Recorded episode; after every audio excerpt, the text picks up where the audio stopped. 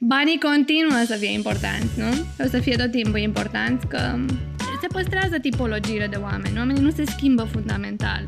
Uh, se păstrează nevoile acelea de, de, care le aduceau bucurie.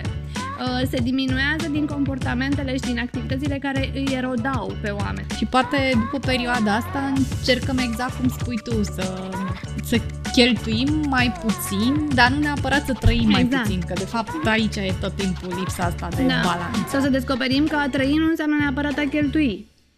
Lecții de milioane sau de câteva sute? Depinde doar de tine. Începe la Bani Mărunți, un podcast de inteligență financiară. Bună tuturor și mulțumim mult de tot că ne ascultați și astăzi, uh, când luăm din nou la bani mărunți uh, banii, în primul rând. Cam asta ne-am obișnuit să facem în ultimul timp și asta vom face în continuare. Luăm la bani mărunți banii și, de fapt, modul în care ei ne influențează viața și ce putem să facem să ne fie un pic mai bine. Și cum putem să facem lucrurile astea decât înțelegând cam ce se întâmplă în jurul nostru? Astăzi, alături de mine este Adina Vlad. Adina Vlad este sociolog. Ea conduce și o companie de research foarte cunoscută în România, Unlock, uh, dar pe lângă faptul că are, o, are foarte multe skill-uri în zona asta de management și de leadership, pentru că este un om foarte bun, Adina este un om care înțelege foarte bine societatea și de asta eu mă bucur foarte mult că ea a fost de acord să vorbească astăzi cu noi și să ne povestească un pic ce a văzut în studiile pe care le-a făcut în perioada asta uh, despre cum s-au raportat oamenii inclusiv la banii lor pentru că despre celelalte am mai vorbit în ultima perioadă. Bună, Adina, bine ai venit! Bună, bine m-am găsit! Uh, o să intrăm așa, direct. Zimi uh, care este concluzia ta principală, dacă ar fi să, nu știu, să rezum, știi cum, într-o frază, tot ce ai așa, care e cel mai interesant lucru pe care l-ai văzut că s-a întâmplat în ultima perioadă? Da, pe mine ce mi-a plăcut foarte mult în ultima perioadă, că uh, concluzia la care am ajuns eu e una pozitivă, uh, este că românii uh, sunt uh, și vor continua să fie, indiferent de ce se întâmplă în lume, niște supraviețuitori. Că știu să se adapteze foarte bine la crize, că uh, teama păzește pepenii, cum ar veni în România, și că um, știu exact ce să fac atunci când uh, momentul devine dificil um, și să se replieze și să se apere. Suntem foarte buni la apărare. Suntem o națiune de apărători. Asta Mamă, ce frumos a fost mi-a plăcut. asta. Da. Cu, uh, da. Știm, să, știm să profităm de criză cumva. Ne merge un pic mai bine. Cred că avem cumva din, din istorie lucrul ăsta. Atunci când lucrurile uh, mai puțin plăcute apar, uh-huh scot, scot cumva cei mai buni în noi. Eu am văzut la un moment dat într-unul din studiile pe care voi l-ați făcut o chestie care mi s-a părut absolut interesantă, că mm, cumva toată perioada asta ne-a ajutat ca indivizi să fim un pic mai buni în relațiile cu ceilalți, ne-a ajutat să fim un pic mai empatici, să comunicăm mai mult. Uh-huh. Nu, am, am dreptate, am văzut corect. Ai foarte mare să... dreptate, da. Uh, asta nu este neapărat românească, e natură umană până una alta. De fiecare dată când tu ești într-o poziție vulnerabilă și când uh, treci prin momente dificile, uh, înțelegi suferința altfel decât o înțelegi atunci când ești tu răsfățat al sorții. Și implicit uh, empatia crește sau se dezvoltă în momentul în care uh, tu înțelegi, ai înțeles pe propria piele suferința. Și în momentul în care ești vulnerabil, implicit ajungi să comunici, să fii mult mai atent la oameni, la ceilalți, pentru a rec- recunoaște în ei sentimentele tale. Și asta, asta s-a întâmplat și cu noi acum. Și nu s-a întâmplat numai cu noi, cum spuneam, s-a întâmplat peste tot în lume. Adică e un eveniment curativ pentru toată lumea, peste tot. Da. Îmi cer scuze, la mine, fiind totul acasă, se aude cățelul lătrând. Sper că nu e, e un zgomot de fond. Este foarte ok, că este... Asta, știi că asta cu lucruri de acasă, cred că este definitorie, da. de fapt, pentru perioada asta și mi se pare foarte tare să vezi exact cum se adaptează fiecare. Tu ai da. și uh, tu ai și mai mulți copii, tu ai pentru tine da. cum a fost și cu cățelul, Am cum ai putut să te, da, ai putut să te concentrezi la toate lucrurile pe care le-ai avut de făcut? A fost o perioadă, nu vorbesc numai de mine, de din tot, pentru toată lumea a fost la fel. A fost o perioadă mai complicată, dar în același timp mai eficientă, pentru că toată lumea era ocupată cu școala online, cu serviciu. Acum cu vacanța e un pic mai complicat, um, dar cățelul e constant gălăgios de când stăm noi acasă pentru că vrea socializare mai multă decât de obicei când era singur, era mai tăcut. Acum e foarte vorbăreț. Asta e unul din efectele secundare ale Vrea și el să fie băgat în seamă. Da, să știi că și ala la mine conex. se aude, uite, zgomot pe fundal. Am un vecin care cred că renovează în perioada Da, asta. da, da. Asta alte apropo zgomote. De... Exact. Apar alte zgomote în viața noastră, ne adaptăm altfel la zgomote. Exact. nu erau da. până acum. Și apropo de faptul că vecinii renovează, acum o să aduc discuția în zona în care am zis că o să construim aici cu banii. Cum au fost mm-hmm. oamenii cu banii? Cum a fost percepția lor în perioada asta? Ce ați văzut? Ce ai văzut? Mm-hmm. Am, am văzut absolut surprinzător faptul că toată lumea se întreba ce o să se întâmple, o să se răcească, o să moară de foame, o să ne ducem coș cu mâncare dintr-o casă în alta unde nu mai sunt bani. Dar ce a fost foarte interesant, ca să vezi cum gândim noi ca și cultură, ca națiune, ce a fost foarte interesant e că în toate studiile noi am început să facem studii din ziua 2, după lockdown. A fost așa o disperare în cazul nostru că după nu știu cât, uh, câți ani de research, uh, cu mult know-how în agenție și în experiențele fiecăruia în parte, ne-am trezit că, aoleu, nu mai știm nimic. adică toată materia noastră primă, care era know-how, era pus sub semnul întrebării. Practic nimeni nu știa nimic, nimeni nu știa ce urmea să se întâmple, nu exista nicio experiență anterioară la care să te poți raporta, să zici că pattern-ul este ăsta. Uh, nu puteam să fim decât la fel de părerologi și futurologi și așa ca toată lumea. Nu, nu ne mai, specializarea noastră chiar nu mai conta. Și bineînțeles instinctul de supraviețuire, dar și curiozitatea asta cu care te naști sau de, se dezvoltă în timp ce faci research, uh, ne-a împins să facem mult research, foarte mult și de multe ori pe cont propriu, pentru că clienții noștri erau blocați. Și uh, am investit în asta, am zis că e foarte important. Și ce am aflat e că, uh, în ciuda faptului că salariile se blocaseră și foarte multă lume intrase în șomaj uh, și cumva uh, perspectivele financiare nu erau neapărat pozitive, uh, oamenii au început să economisească.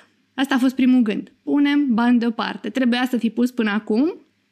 Am fost uh, stimulați, strâniți din toate părțile să consumăm. Acum stăm, nu consumăm nimic, totul este blocat.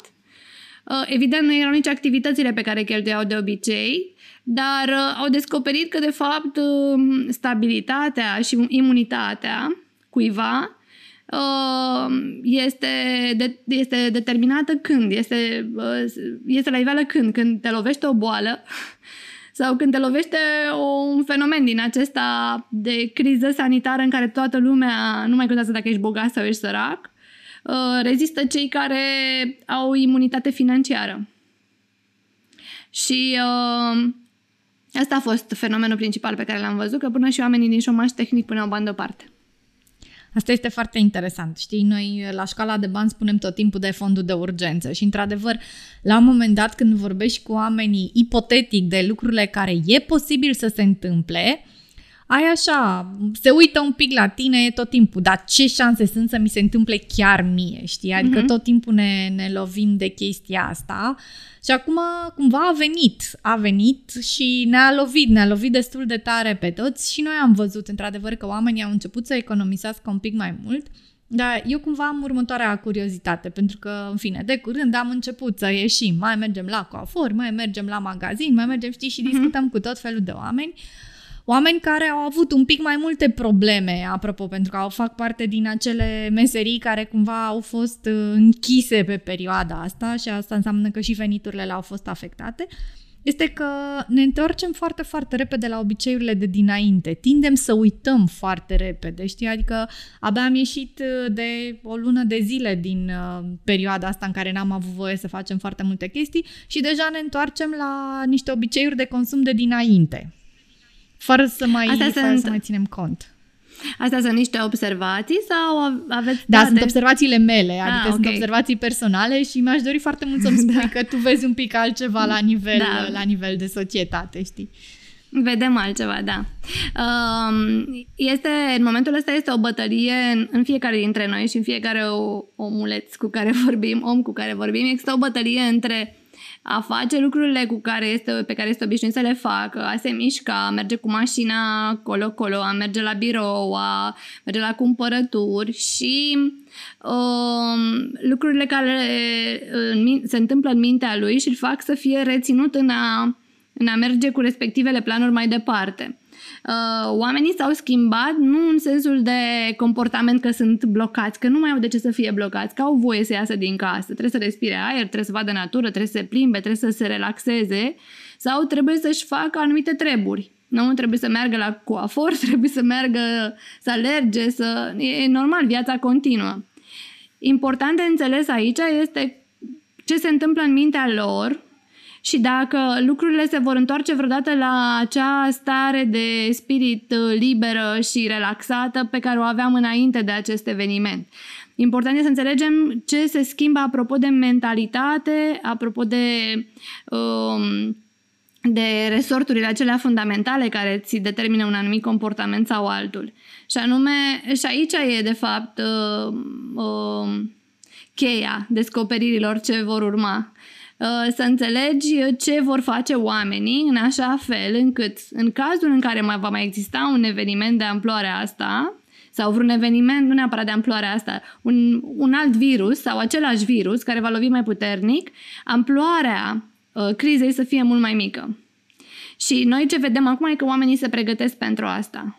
Nu se, mai, nu se pregătesc cu disperare și cu spaimă și cu teamă, ci și-au reconstruit o strategie. De exemplu, nu se grăbesc să se întoarcă la birou atâta timp cât angajatorul le permite, a sta acasă înseamnă și să fie oarecum safe, nu ne expunem prea mult la tot felul de interacțiuni umane, mai mult sau mai puțin dorite, dar și să stau în mediul meu în care mă simt foarte bine și pot să-mi gestionez uh, spațiu foarte bine, sunt și super eficient, stau și cu copii, mai fac și o mâncărică, nu mă stresează nimeni, nu mă defocusează, nu aud discuții pe care nu vreau să le aud, nu mă întâlnesc cu oameni pe care nu vreau, cu care nu vreau să mă întâlnesc și asta acum nu ești obligat să stai acasă, nu? Trebuie să poți să te duci foarte frumos la birou, dar noi acum vrem să numărăm cât se duc la birou și cât de des.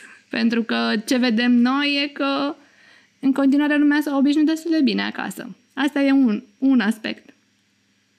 Apoi există această dorință de a merge în vacanțe, că urmează perioada de vacanțe. Um, oamenii se vor duce în vacanțe. Vacanța nu e ceva ce își doreau să le fi fost luată. Din potrivă, se duceau în mod terapeutic în vacanțe frecvent. Uh, în, ultimul, în ultimii ani tot vedeam, da, în rețele, pe rețelele sociale, odată la două săptămâni erau într-un loc. Asta pentru că era o nevoie și nevoia aceea a rămas, nevoia de a te detașa, de a te relaxa, de a pune stop, de a opri efectiv ritmul ăsta nebun de viață în care trăiam și pe care nu puteam să-l oprim noi fiecare în parte, că eram într-un sistem. Acum sistemul s-a schimbat, sistemul a fost druncinat și noi respirăm. Da, acum crezi că suntem cumva în partea cealaltă? Pentru unii dintre cumva sistemul s-a s-a liniștit prea mult, pentru că tot din studii văd că mai ales pe zona de tineri există mai degrabă o tendință către negativitate, nici nu știu exact cum să-i spun.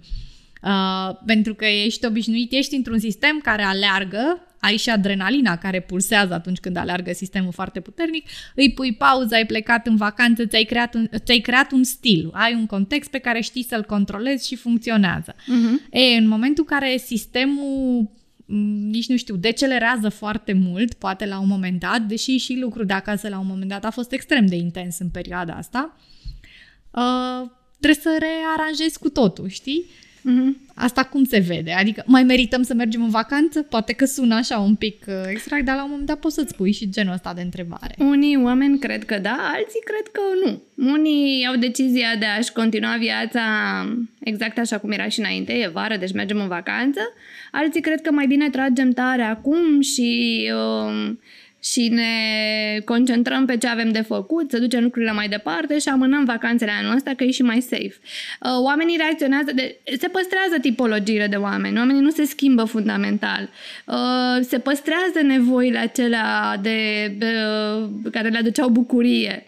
Uh, se diminuează din comportamentele și din activitățile care îi erodau pe oameni. Deci cumva în situația asta există un fenomen, un, o schimbare fundamentală pe care am observat-o noi în research, este că în cercetările pe care le-am făcut este aceea că această criză a amplificat nevoia omului de adevăr.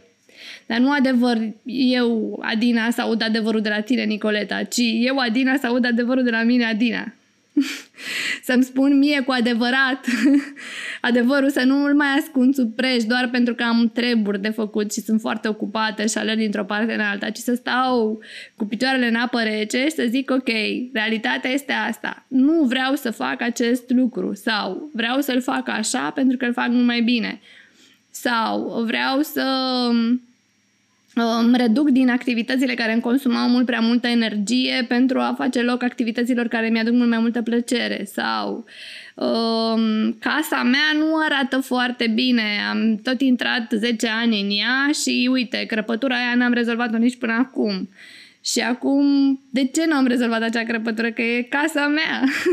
De ce am amânat-o pentru lucruri pe care nici măcar nu sunt în stare să le scriu pe hârtie, că nu mi le mai aduc aminte. Că eram mult preocupată cu niște lucruri atât de importante, prea puțin importante, și nu să repar un lucru care e al meu, care e mai aproape de mine, e mai eu meu, nu este vreun fard sau ceva. Astea sunt lucrurile care s-au întâmplat uh, cu oamenii cu adevărat.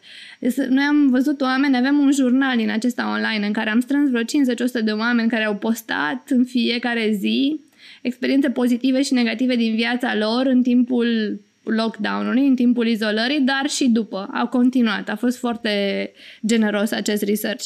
Și erau oameni care postau poze cu copaci din fața casei și ziceau Doamne, stau de 10 ani aici și nici până acum n-am descoperit, nu mi-am dat seama că există acest copac în fața casei. Cum treceam eu pe lângă el și nu-l vedeam? Ce se întâmpla cu mine și care e de fapt adevărul din viața mea? Ce vrea de fapt natura să-mi spună? Și a tot felul de revelații de genul ăsta, uh, revelații în bucătărie despre cum pot să gătesc, dar nu aveam starea de spirit necesară să gătesc. Ia, și oamenii și-au descoperit tot felul de aptitudini, de uh, de hobby-uri pe care, care erau în stare latentă. Nici măcar nu erau conștienți că știu să facă lucrurile acelea. Foarte multe descoperiri, de fapt. Cred că, într-adevăr, a fost o perioadă care ne are... Uh-huh. Ne-a reorganizat cu tot viața și pentru mine, recunosc eu, până, până la perioada asta, deși și nu aveam uh, posibilitatea să lucrăm de acasă câteva zile pe lună, uh, N-am vrut niciodată pentru mine foarte clar. Munca de birou însemna munca de birou. Trebuia să am acel ritual ca să simt că sunt acolo și de fiecare dată cumva preferam să stau mai mult dacă am ceva ca să termin decât să aduc acasă, știi? Și primele zile au fost ciudate, dar acum, da. într-adevăr, și eu, uh, și eu prefer varianta asta. Mă simt mai bine. Mi-am făcut din nou ritualul meu acasă, este mult mai liniște. Uh, cred că sunt mai conectată cu colegii mei pe lucrurile care contează decât înainte, când într-adevăr era foarte mult zgomot de fundal care la un moment dat te obosește foarte tare și am intrat, am intrat în, în ritmul ăsta. Uh-huh. Ce vreau să te întreb este, cum crezi că se văd lucrurile astea și pe, pe partea financiară? Că noi vorbim despre bani, noi suntem cu banii, adică în momentul în care da. îți regândești exact. Banii continuă să fie importanți, nu? O să fie tot timpul importanți, că există un pe această schimb în natură care poate fi făcut sub formă de troc sau sub formă de bani. La troc nu cred că ne mai întoarcem. Uh, Doamne ajută! da. Deși nu se știe da. ce se mai inventează. Da. Un troc din acesta tehnologizat. Exact. Da. Uh, da. Uh, mie mi s-a părut foarte interesant uh, faptul că oamenii, nu prea vedem oameni disperați apropo de bani, vedem oameni care mai degrabă se gândesc cum să se reinventeze să facă bani, dar nici nu avem pretenția că îi vedem chiar pe toți. Adică sunt uh, și tehnologia asta ajunge până la un anumit punct. La un moment dat tot va trebui să te duci printre oameni să descoperi cu exactitate ce se întâmplă acolo. Uh, așa că n-aș putea să spun că toată lumea e relaxată. Dar ce am văzut, am văzut această tendință extraordinar de mare către a consuma responsabil, către a cumpăra strictul necesar și a-ți permite mici, mici, mici mofturi din când în când ca să nu simți că ai sărăcit. Dar ideea este că dacă tu practic trăiești mult mai mult decât trăiai înainte în mediul tău personal și nu într-un mediu social în care să fii stârnit să te compari, că uite, cu tare face cu tare sau lucruri sau uh, altceva, atunci și nevoia de a cheltui Uh, scade. Nu? E, până la urmă, e stimulată de ceea ce se întâmplă în jur și de tentațiile. E ca într-un, car, ca într-un parc de distracție unde vezi foarte multă vată de zahăr și acadele, normal că vrei să le, le vrei și tu. Um, și, dar dincolo de asta, de faptul că nu mai ești stimulat de mediu să cheltuiești atât de mult, există și um, această, um, dacă vrei, conștientizarea faptului că viața poate fi uh, trăită foarte plăcut și cu mult mai puțin și că sunt alte lucruri mult mai importante ca acela de a-ți petrece mult mai mult timp cu copilul și de a face lecții cu el și de a vorbi. Mulți dintre ele, în special mamele, au descoperit că femeile, dar și tați, am văzut mulți tați petrecându-și timpul cu copiii, au descoperit că dialogând cu ei, vorbind cu ei, descoperă un cu totul și cu totul alt univers, care din nou, ca și copacul din fața casei, era acolo cu ei în casă, își cerea drepturile și ei nu le dăde, nu dădeau, îi puneau o tabletă în brațe și aia era. Așa că sau îl trimiteau la after school. Um, deci sunt foarte multe lucruri care cumva au intrat uh, în discuție mult mai mult în perioada asta și concurează cu banii. Adică, da, concurează pentru că până la urmă mm, e o chestiune de, de moderare, de moderație. Știi? Ei au început să descopere valoarea moderației și un fel și de uh, de trezire spirituală într-un fel, știi? Că în momentul în care descoperi moderația, descoperi că de fapt există ceva deasupra noastră a tuturor care ne trage pe toți în sus sau în jos și aceia nu sunt neapărat banii, banii sunt doar un instrument de satisfacere a unor nevoi mai mult sau mai puțin uh, reale, pentru că ele sunt stimulate. Există un morcovel după care alergi și pentru asta ai nevoie de bani ca să te întrețină cursa ta spre morcovelul respectiv. Pe când în jur sunt foarte multe roșii, ardei, usturoi, tot felul de alte lucruri pe care ai putea să te concentrezi cu mai puțin, nu? Da, apropo de Ce educație tare. financiară.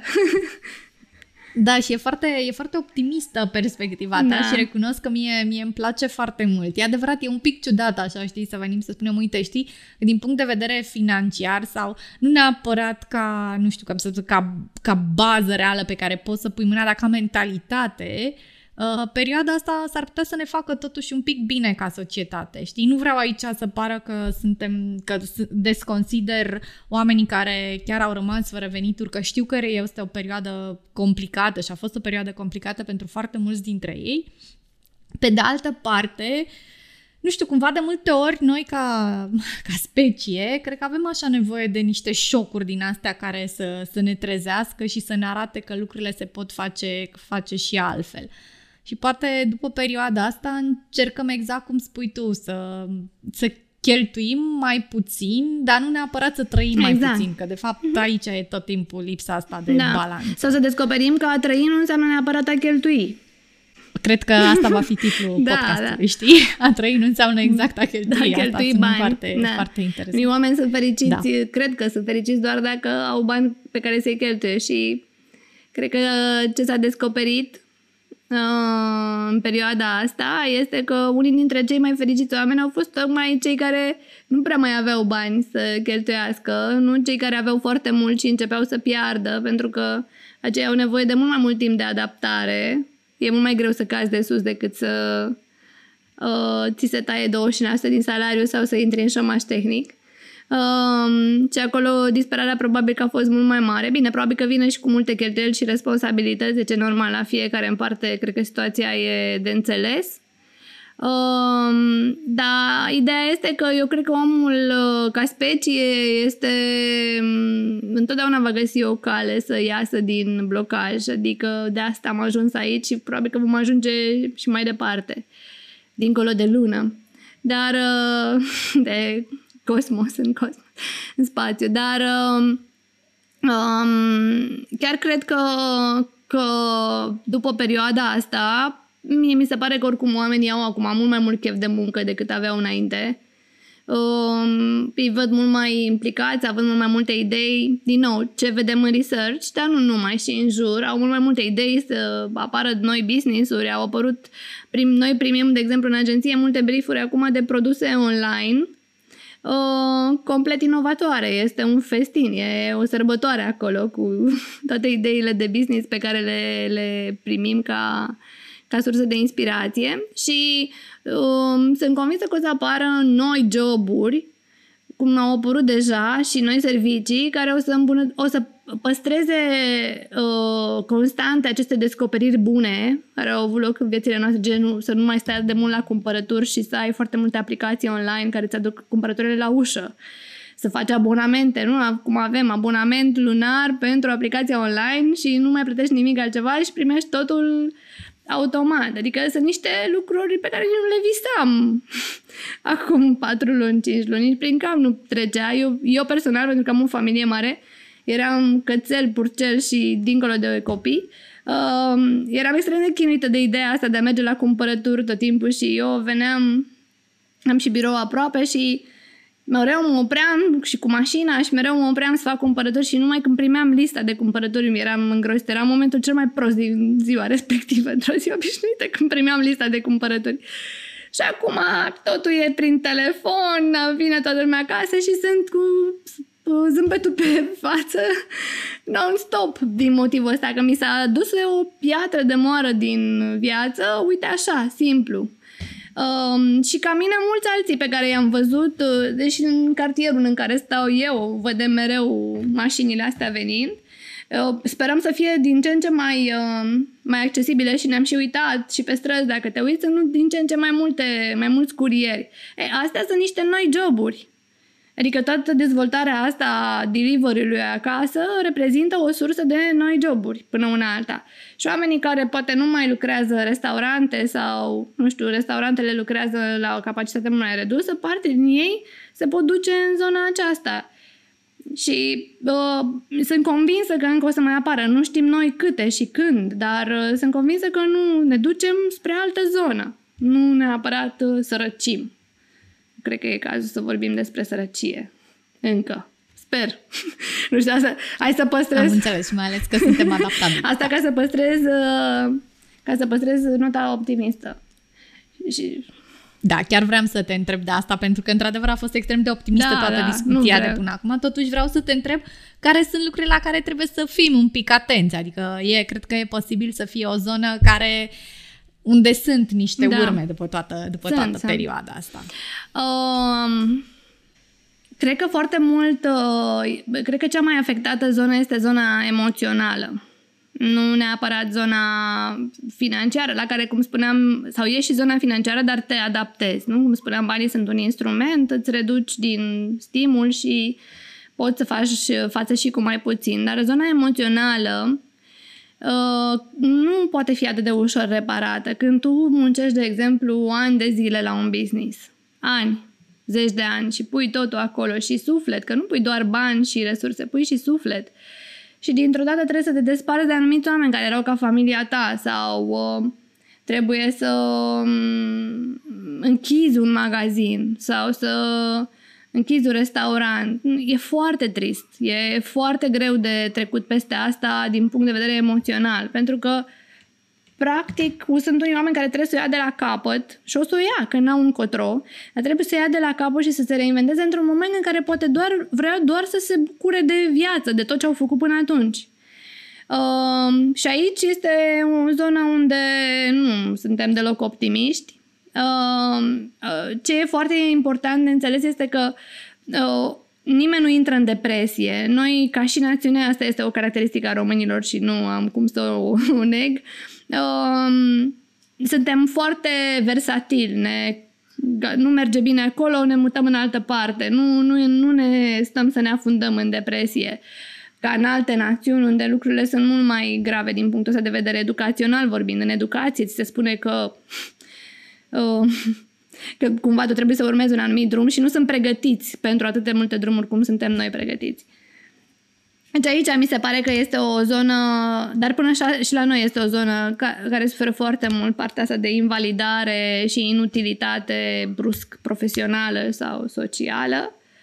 Um, și partea de relaționare, sunt uh, de relații, să descoperi, de exemplu, stând uh, închis în casă cu prietenul tău sau cu soțul tău de o viață, uh, stând închis în casă trei luni, să descoperi că de fapt ți-ai pierdut toată viața, că de fapt nu, vă, nu aveți nicio treabă împreună și trebuie să divorțați. Și asta se întâmplă poate într-un moment foarte dificil pentru amândoi. Mm. Iar s-au întâmplat, să știți, multe, nu este, nu inventez eu, n-am un caz la care mă raportez. Eu am citit că în China au crescut, a crescut rata divorțurilor după perioada de, mai ales în, acolo unde au fost uh, izolări, unde a fost uh, perioada de izolare, a crescut și, la, și rata divorțurilor. A crescut peste tot în lume și în România au divorțat oamenii în aceeași perioadă. Adică și în România se vede lucrul ăsta, nu e încă cuantificat, poate să-l cuantificăm la un moment dat, dar uh, noi am văzut multe cazuri de uh, oameni ai căror, ale căror relații au fost uh, extrem de provocate de izolarea asta. De asemenea, pe partea cealaltă, uh, împrietenirea cu oameni de sex opus sau de sau cupluri uh, în formare au fost foarte afectate. Nu mai e cazul acum, dar cumva uh, au fost extrem de provocate, zic eu, relațiile interumane și continuă să fie cumva. Uh, în sensul că uh, nu se poate călători în lume încă, nu e foarte ușor sau astăzi poți să ai bilet de avion, mâine să ți se anuleze și atunci nu e nu e roz situația în, în partea asta de conexiune umană. Și ce vreau să zic este că oamenii pot să trăiască cu mai puțin bani, dar nu pot să trăiască fără relații. Nu ai cum să trăiești de unul singur în casă și să zici că te vezi pe Zoom și aia este o relație. Nu există așa ceva. Trebuie să miroși, să simți omul, să, să simți energia. E cu totul și cu totul altceva atunci când ești față în față. Am înțeles. Deci cumva a fost benefic cu relația cu tine însuți, așa, te-ai, te-ai întors către tine, ai, ți-ai da. dat un pic de timp ție, dar într-adevăr n-ai mai avut uh, spațiu pentru, pentru ceilalți și asta într-adevăr afectează, afectează foarte mult. Foarte interesant. Și asta cu poți, într-adevăr, fără bani, la un moment dat mai poți da fără relații, fără oameni, fără, fără lucrurile care îți provoacă bucurie, este foarte, foarte greu o grămadă de lucruri așa la care, la care să ne gândim. Uh, uh, încet, încet ne apropiem de, de finalul discuției uh, noastre. Eu mai am o întrebare pentru tine, dar până la ea vreau să te întreb dacă mai e ceva mai e vreo idee din asta, pentru că tu ai, văd că ai așa foarte, foarte multe și sunt cumva da. deschid orizontul și mi-ar plăcea să mai aud dacă mai e, da. dacă mai e ceva. Um, noi ne-am ocupat, am fost foarte ocupați uh, în perioada asta.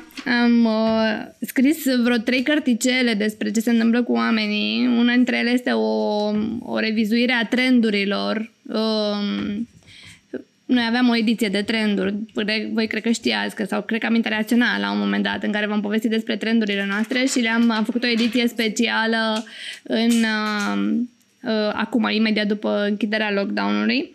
Uh, și unul dintre, unul dintre aspectele vieții care a fost extrem de provocat a fost uh, acest model de leadership al, la nivel global, nu doar local. S-a pus foarte multă problema uh, tipului de lider ideal de care are nevoie fiecare națiune în așa fel încât într-o situație de genul ăsta complet imprevizibilă și riscantă să poată duce nava dincolo de furtună. Uh, mie mi se pare că asta e iar un subiect foarte interesant despre care va fi liderul viitorului și ce spune asta despre despre mm, ce spune această criză, modul în care ai managerit această criză, despre tine ca, ca șef și ca potențial de a conduce oamenii și de a scoate oamenii dintr-o, dintr-un impas. Și uh, un lucru foarte interesant, pentru că știu, Nicoleta, că voi v-ați ocupat de, de vă ocupați de zona asta cu educație financiară și ați făcut la un moment dat evenimente și despre femei și rolul femeilor în educația financiară. Și se pare, există o discuție deja stârnită prin rândul sociologilor peste tot în lume despre modelul de leadership fem, uh, impregnat de principii feminine în care mm, un lider uh, ideal este nu doar acela care dă cu pumnul în masă și zice stânga-dreapta, gen colonel, general sau... Deși sunt unii care spun că asta ar fi trebuit să fie direcția, ci acela care în momentul în care echipajul este la pământ și nu știe ce să facă, le ține un speech din acesta empatic și motivațional și îi ridică de acolo ca după aceea să poată fi solidar, să tragă, să știe cu toții împreună pentru ce trag.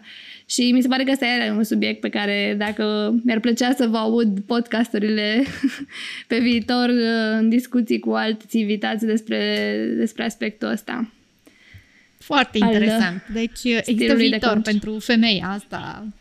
O să fie din nu, ce există, ce există viitor pentru oameni. Pentru oameni, înțeles? Inclusiv femei. Inclusiv femei, da. Sau pentru oameni și femei, știi cum este gluma aceea. Da, exact. Da. da.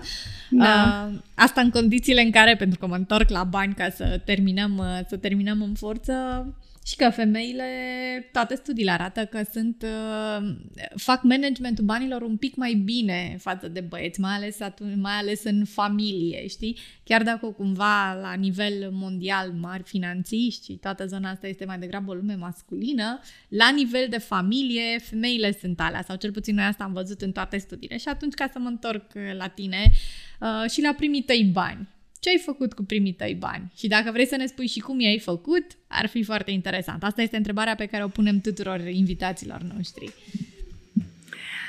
Ok.